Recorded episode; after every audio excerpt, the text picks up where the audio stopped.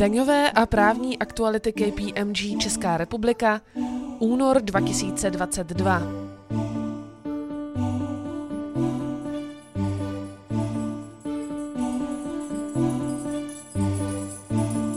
Daňové novinky.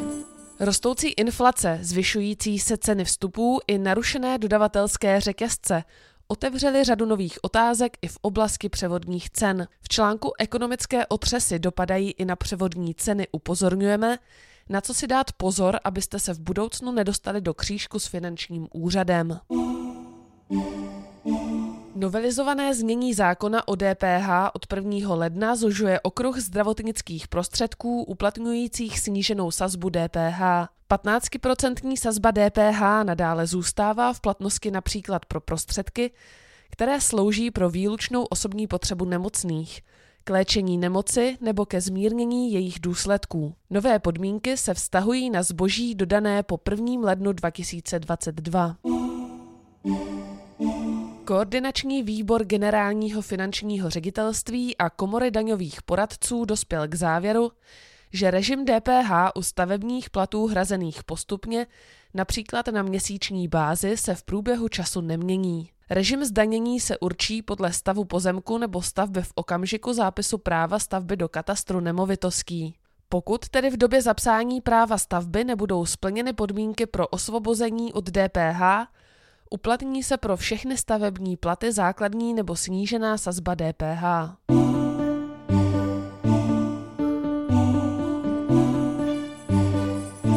Typy a triky V dalším díle našeho seriálu se dozvíte, jak předkládat důkazy v daňovém řízení. Přílišná horlivost se totiž nemusí vždy vyplatit.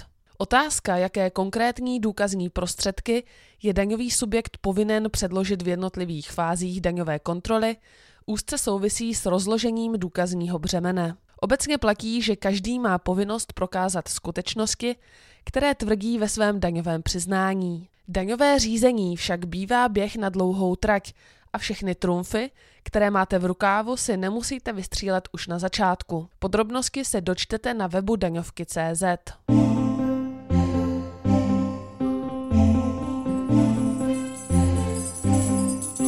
Právní novinky.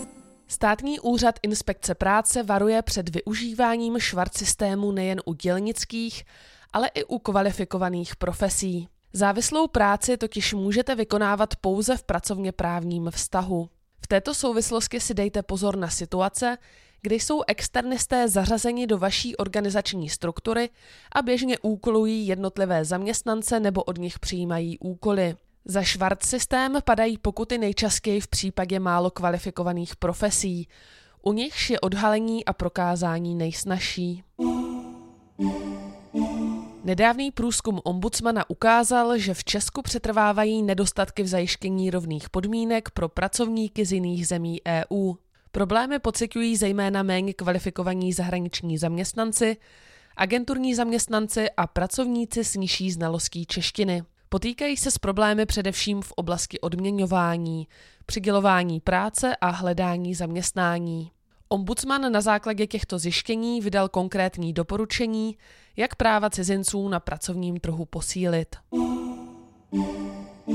Nejvyšší správní soud ujasnil pravidla pro vzájemné zastupování států při udělování šengenských víz. Podle vízového kodexu by členské státy šengenského prostoru měly mít pro účely udělování šengenských víz svůj konzulát ve všech zemích. Na jejich státní příslušníky se vztahuje vízová povinnost. Kodex však připouští i možnost uzavřít dohodu s jiným státem šengenského prostoru pro zastupování v konzulárních a vízových záležitostech.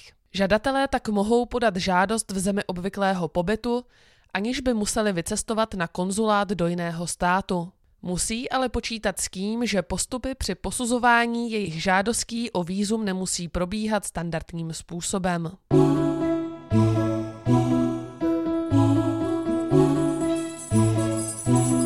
Ze světa. Na konci minulého roku se ministrům financí členských států EU podařilo dohodnout na reformě snížených sazeb DPH.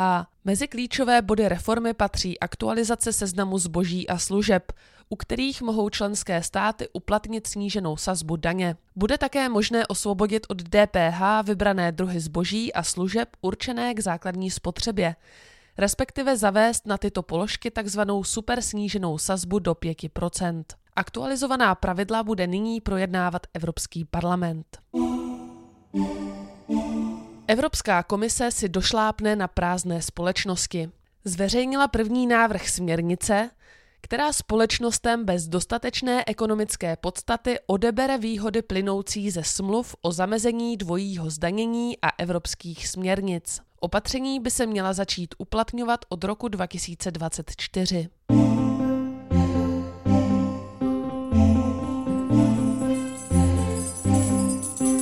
judikatury. Nejvyšší správní soud klade přísné požadavky na prokázání reklamy uskutečněné na internetu. Daňový subjekt je totiž povinen v případě pochybností prokázat výdaje na reklamu, které uplatní v daňovém přiznání. Za jediný způsob, jak zachytit a prokázat reklamu, která probíhá výhradně online, označil soud snímek obrazovky. Alternativně ji lze doložit prostřednictvím administrátorského účtu, ze kterého byla reklama na internetu pořízena. Potvrzení od reklamní agentury nestačí. Pro případnou daňovou kontrolu tedy potřebujete nejen příslušné účetní doklady, ale i dostatečně kvalitní dokumentaci provedení reklamy. Ať už datované snímky obrazovky zachycující reklamu v různých časech, nebo jinak časově identifikovatelné záznamy. Soudní dvůr Evropské unie se vyjádřil k otázce, zda má příjemce plnění nárok na odpočet DPH v situaci, kdy je cena zaplacená za reklamní služby výrazně vyšší než cena obvyklá. Podle soudu není nepřiměřeně vysoká cena dostatečným důvodem pro odmítnutí nároku na odpočet. Stejně tak není možné tento nárok odmítnout pouze proto, že přijaté plnění nezvyšuje tržby.